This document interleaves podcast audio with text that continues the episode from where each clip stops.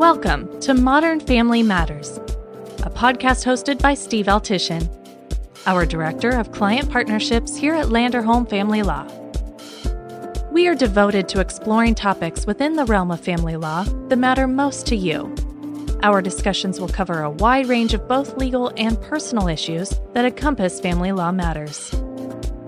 We strongly believe that life events such as marriages, divorces, remarriages, births, adoptions, children growing up, growing older, illnesses, and deaths do not dissolve a family. Rather, they provide the opportunity to reconfigure and strengthen family dynamics in healthy and positive ways. With expertise from qualified attorneys and professional guests, we hope that our podcast will help provide answers, clarity, and guidance towards a better tomorrow for you and your family. Without further ado, your host, Steve Altishin.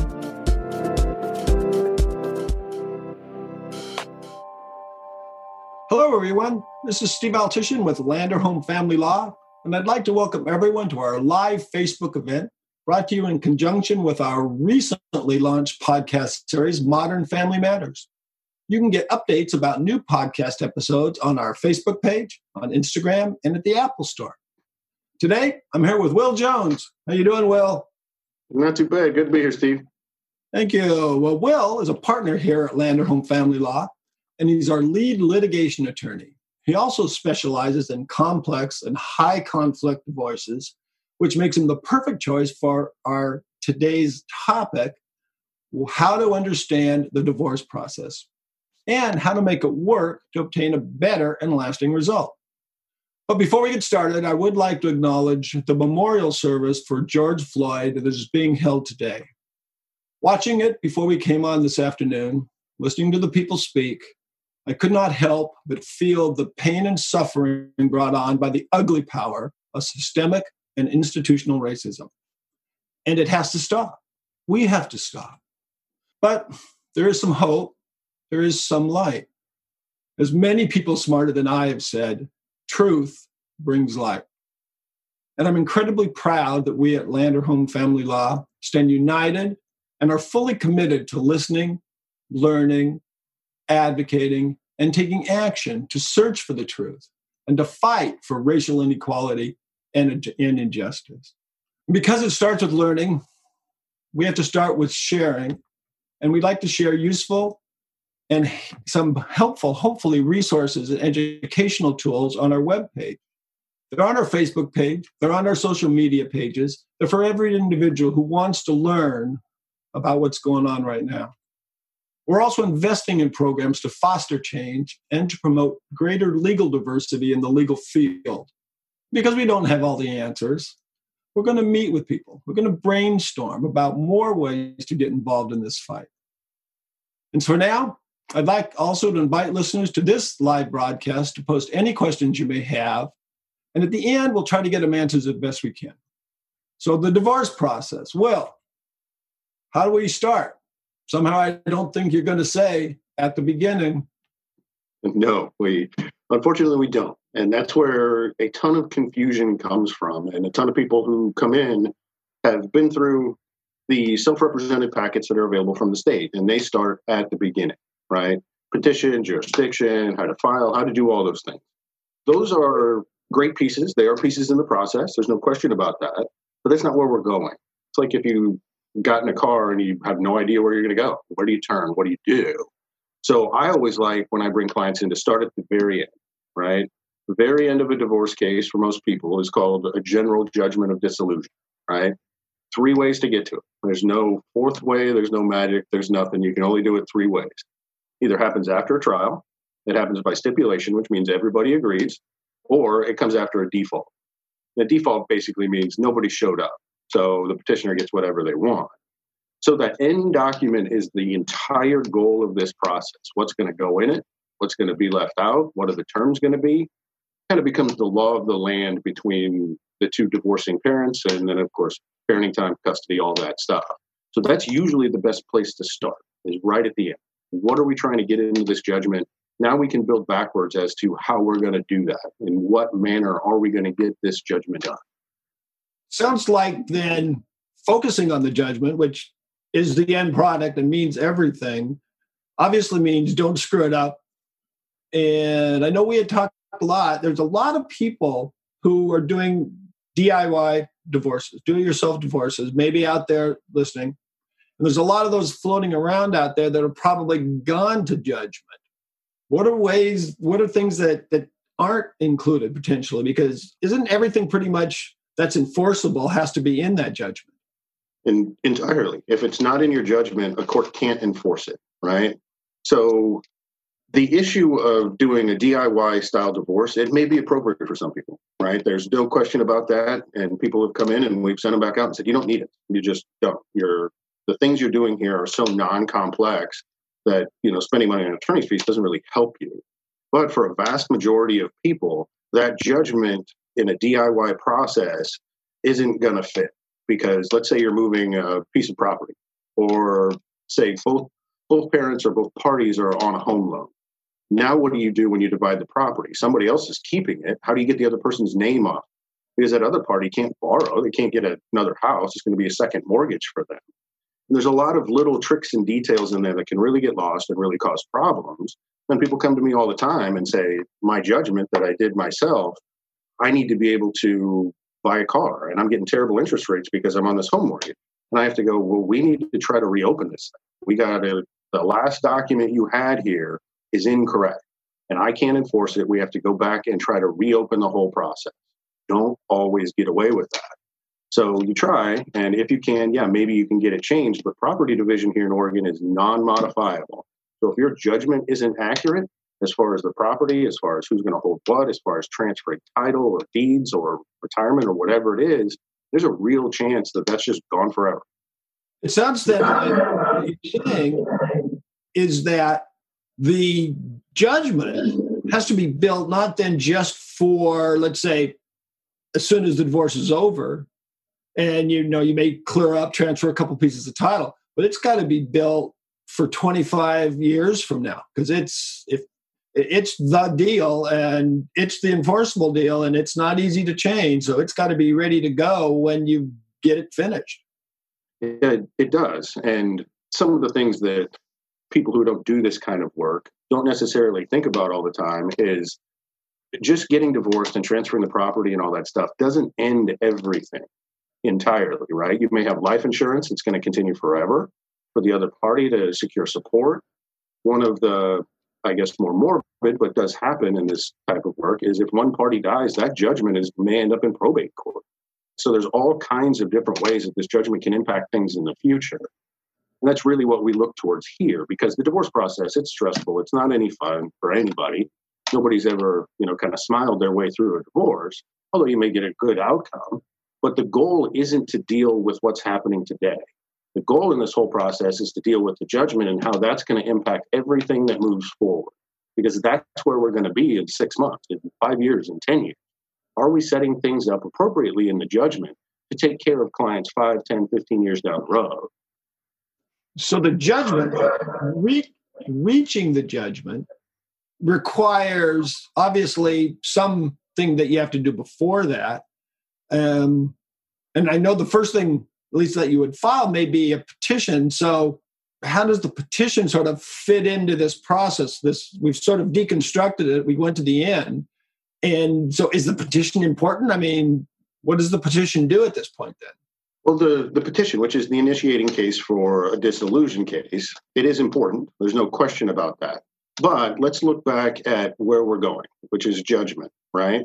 Three ways to get to it default, stipulation, or after a trial. So if we have a stipulation, if everybody agrees to everything, so we put a judgment together, everybody signs it, we're going to close the entire case, we're going to file your petition at the same time we file that judgment. And your petition is worthless because your judgment is going to grab that petition and say that doesn't exist anymore.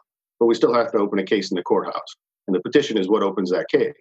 In that event where everybody's already agreed, everybody's already signed a judgment, your petition is valueless, right? It doesn't do much for you, but you still have to open that case.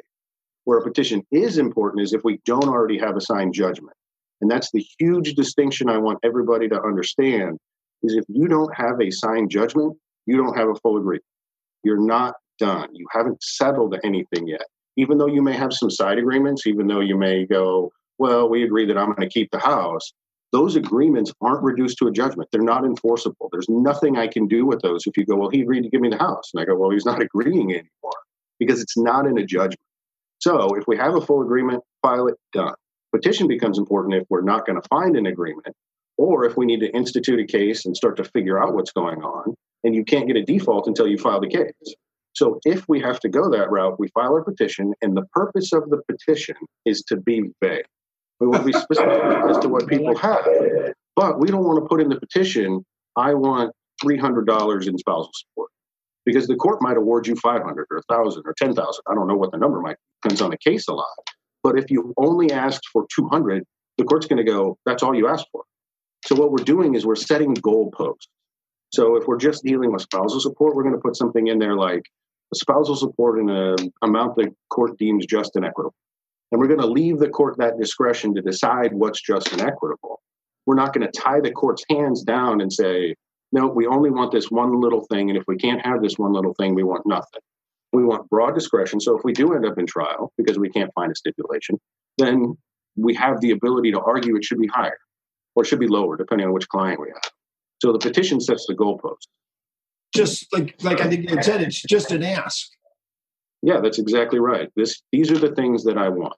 And we're not specific. I want some spousals. I want this property to be divided. I want custody of the children and reasonable and seasonable parenting time for the other parent. We're not tying things down to I want every Wednesday only, because now you've limited the ability of the court. So we're just asking, and we're asking for kind of the sun, moon, and stars, but we might get that. If we don't ask for it, there's no way you can have. So, what would you say to someone if they came to you and the other person had filed a petition and they showed it to you and they said, Well, I'm not going to do anything because this person is asking for the moon and they just must be unreasonable by asking for this? Most of the time, because this happens a lot, almost any time somebody's been served with divorce paper, they come and see me and they go, They want me to pay their attorney's fees. That's the standard one, right? Yeah, they do. Why not? But if they didn't ask for it, there's no way they can have it. They need to ask for that. Meaning, if I file a petition and don't ask for attorney's fees, I've created a problem and one that I need to fix because those may be awarded. If they don't ask for it, they can't have it. So you got to ask for everything. The oh. classic example I give everybody, I call it the McDonald's problem. You sue McDonald's for $50 and you go through a big long trial and the jury comes back and says, you get 2 million. The judge is going to go, yeah, the jury said that, but you only asked for 50. So here's your 50 bucks. Go have a good time. So a divorce petition shouldn't upset anyone because all they've done is they've set their goalpost. This is as far as the court can go. They can go no further. They can always go less, but they can go no further. The response after somebody's been served with the petition is going to do the exact opposite. Pay my attorney's fees, and here's everything else I want. So now we have big, wide goalposts to work within. So, speaking of the response, what does it do other than turn around and say, well, yada yada, I want this. you you don't get it, I get it. Is there a reason that you should file it sooner, file it later? I mean, where how does it sort of fit into the to the process of the whole thing? So because we're looking at it from where the judgment is, right? That's where we're trying to get to is the judgment. Yeah. And we're going to assume that we don't have a full agreement. Not everybody signed a judgment. That leaves us in a position where a petition is going to be filed and maybe a response is going to be filed. So the most important thing about filing a response, which is 30 days from the date of service, no later than that, that response avoids that default judgment, right? Which is the second or third way to get to a judgment. Somebody files a petition and nobody shows up in a response, nobody appears in that case, then the opposing party who filed the petition can then turn around, no notice to anybody, tell the court, look, they didn't show up, take a default, and get everything they asked for in their petition. No more discussion, no more anything, no notifications from the court or the other person. You didn't show up on time, so we're all done. So the first thing a response does is it avoids that default situation, right? Yeah. Uh, so, and that's can be fairly important because the default judgment gets taken, all that stuff's awarded. You come and see me then. Now I have to go and reopen that entire case, maybe because that is not a certainty. So take a default, I have to come back, I have to reopen it. Now you're spending money in attorney's fees that should have gone into the case initially. Could have gone into your response. Could have gone into anything else. If I'm thinking to myself, if there a reason, then it's it seems like what you're saying is, you know, as the person filing the petition, you are you are anxious and, and eager that that 30 day ends and maybe you can get a fault. But is there a reason that you would advise your client ever? Let's talk to the other attorney. Let's hold off on their holding on their filing response. Is there a reason for not getting it filed right away? Sometimes. There are some reasons and there's some mechanics that we can put in place to basically buy us some more time if we need it. So if you deliver or I deliver to the opposing party a notice in writing, not on the phone, right? A notice in writing that you intend to appear, now they have to give you notice before they take that default. They have to give you 10 days. So that way we can kind of extend our window without worrying about them running to the courthouse and getting everything they want. So in some cases where we're the respondent or going the other way, I get calls from other attorneys that are respondents. They go, hey, we want to hold off on that. And that may be because, hey, this is going to be a really big case. We're going to have all kinds of discovery moving back and forth. We're going to need evaluations of parents and all that stuff because what your response does at the court level is a clerk looks at it. And I think it's important for people to know a judge doesn't read it when you file it. All that happens is a clerk looks at it and they go, everybody's appeared. Let's book a trial date. So the clerk books the trial date. Now, those pleadings won't get read until you get closer to an appearance by the judge. So they just go book a trial date. Typically, before the pandemic and for all that stuff, four to six months out from when the response was filed was fairly common. Now I don't know what is common. But if I'm looking at a case and going, this is going to take more than four or six months for the professionals to do their work, for me to do my work, for us to get into mediation, for us to maybe get into a settlement conference, to do all those things, I may want to delay. I may want to go, look, let's hit the brakes on this a little bit because I know we have a lot of work to do and that's going to take a lot of time because you don't want that trial date to come up and not be ready. That is not a good idea at all, ever. So, you got your your petition filed. You have your your response uh, filed or not, depending on what you've agreed to. But you haven't agreed. I mean, everything works great in terms, like you said, if you've agreed. But let's say now you haven't agreed. You got a trial date coming up what happens next? What's what's sort of the in between part that gets you from here to that judgment that you need to get? And so we've eliminated the default because we filed a response. So that's not an avenue to get to our judgment, right? And we're not agreeing. So stipulation, that's not going to get us where we're going either. So now we're looking at litigation in general. The litigation path is what we call it. So response gets filed, and maybe before that, what we're going to do is discovery, which is a big fancy word to say, we're going to figure out what's going on. Because if you show up in trial, you need to know the value of a home. You need to know what's smart for these kids. You need to know what a retirement account is worth. You need to know what people make. So we're going to ask for things like pay stubs, all that stuff. So we're going to start gathering information. And the nice part about gathering information and bank account statements is once you have a retirement statement, who can say it's not worth that? There's some taxation issues and things like that, but it's not. I have about a hundred thousand. No, you have 102, 306. We're done with that issue. I know what that is.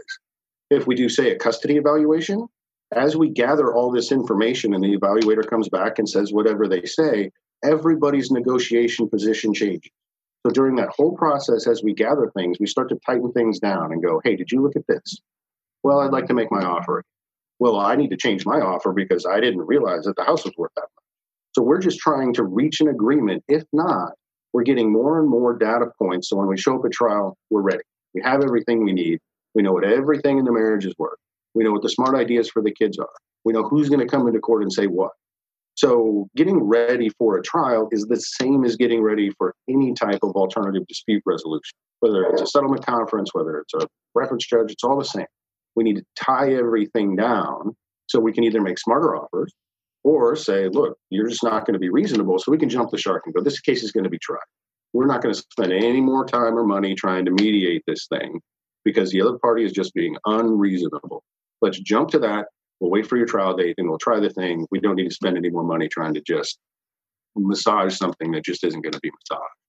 Well, I heard a word there. Uh, you introduced a new word mediation.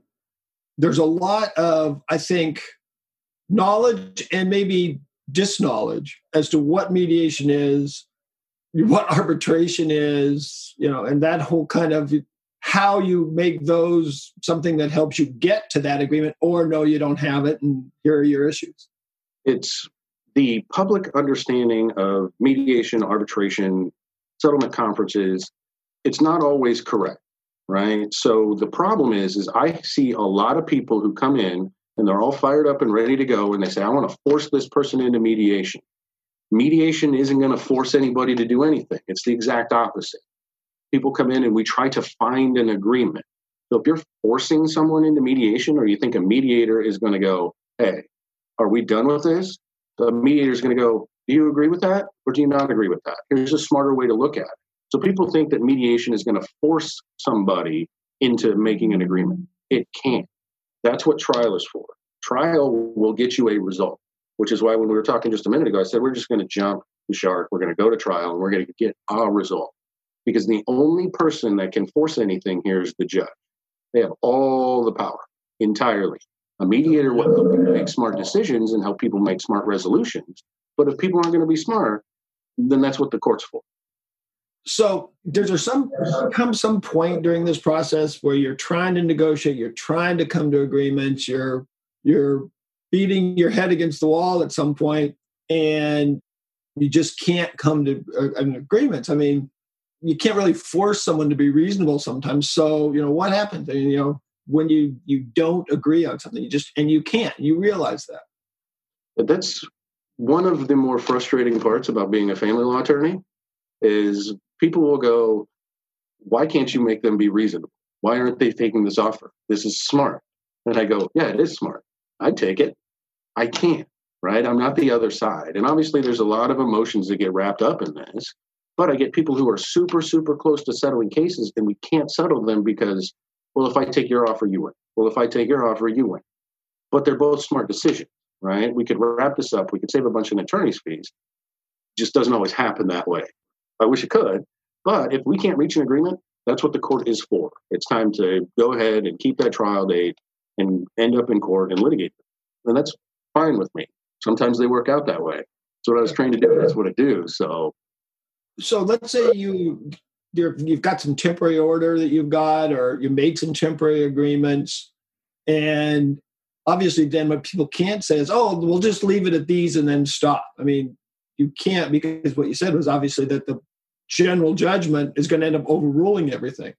So I guess that takes you on to just that thing, the general judgment. The, it's getting to a comprehensive agreement what kind of things should or maybe should not or be built into that thing? Well, you, you said a couple interesting issues there. So, temporary agreement. So, I don't think that everybody out there really knows what those are. So, a petition was filed, you don't have a general judgment yet. At any point, people can enter into a temporary parenting plan, an agreement, or even after a hearing, who's going to have exclusive use of the home? Who's going to continue to make the car payment? Right? Is there going to be some manner of temporary spousal support? So that temporary either agreement or hearing is meant to last the life of the case. So people are having difficulty with parenting time. You can ask for a short hearing in court if you can't find an agreement for a parenting plan that will last just until we get to a general judgment. And it doesn't affect anything in the general judgment. General judgment could be entirely opposite. But that temporary order is enforceable for the life of the case. So if you go, well, we have these temporary agreements and we'll just leave it at that, what's going to happen at some point is the court's going to go, there's been no activity on this case for so long, dismiss it. Now your general judgment, instead of awarding anything, it's a general judgment of dismissal. So your case is now gone. Because the case is gone, your temporary order is gone and no longer enforceable. It's just out of the way. So you could get someone coming in you three late three years after a divorce that they never resolved, drop a temporary parenting plan on your desk or a mediation agreement on your desk and say, here, enforce it. Sounds like that ain't going to happen that way. Not at all. I have uh, some people that I'm working with right now. They have a lovely mediated parenting plan, right? They did it six, eight months ago. It's well put together, it's well drafted, it's well written, it's signed by both of the parties. It's great. About three weekish ago, the opposing party says you're not getting any parenting time. Come to me with this lovely mediated agreement and say, I'm not getting my parenting time. What do I do? well, your mediated agreement, it's a nice piece of evidence for what you guys thought, but it's not enforceable because it's not a court order and it's not a judgment. I can't help you with that. Now, I can take that and go, hey, you guys thought this was a smart idea. But until it's in an order and then eventually a judgment, it's a contract. And you can't contract for parenting time in Oregon, by the way. But say you guys agreed to the house and all this other stuff. That's a civil contract.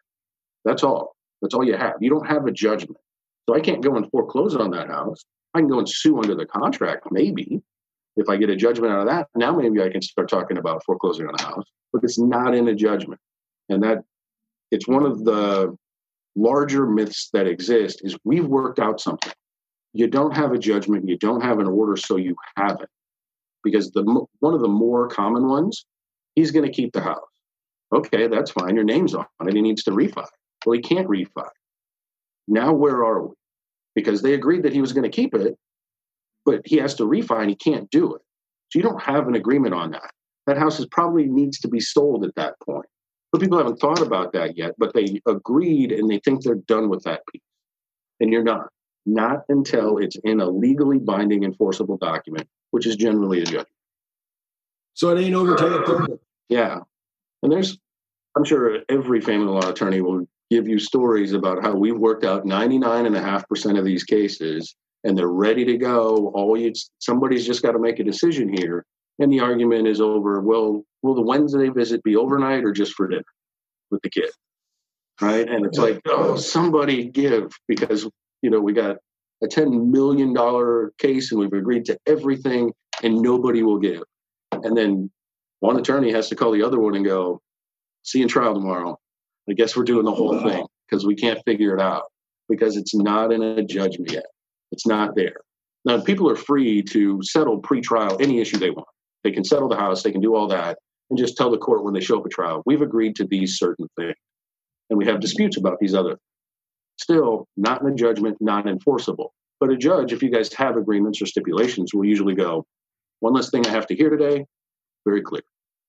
Well, Will, thank you. I think we've run out of time. We could probably talk about this for another hour and a half, and it's fascinating stuff. And it gets, you know, it's important because, like you said, you got to get the judgment right. I mean, that that's the end of the story. So, but we are we are out of time, and so thank you so much, man. And again, everybody, I'm Steve at Landerholm Family Law. We're bringing you this Facebook Live in conjunction with Modern Family Matters. And hey, if you have any family related topics that you would like us to address, legal or otherwise, or are interested in even being a guest on a podcast, please feel free to call me or contact me personally at steve at landerholmlaw.com. And Landerholm Law is one word, and Steve is one word. So it's steve at landerholmlaw.com. And other than that, I just want to say, you know, these are sad but hopeful times, and we're going to get through them all together. And everyone stay safe, and we'll see you later. You're listening to Modern Family Matters, a legal podcast focusing on providing real answers and direction for individuals and families as they navigate the growths, changes, and challenges of creating their new family dynamics. Modern Family Matters is sponsored by Landerholm Family Law, serving Oregon and the Pacific Northwest and devoted to providing clients with compassionate and fierce legal advocacy with a firm belief in the importance of upholding the family unit amidst complex transitions. If you are in need of legal counsel or have additional questions about a family law matter important to you, you can visit our Landerholm Family Law website at www.landerholmlaw.com or call us at 503 227 0200 to schedule a case evaluation with one of our seasoned attorneys. Modern Family Matters, advocating for your better tomorrow and offering solutions on legal matters important to the modern family.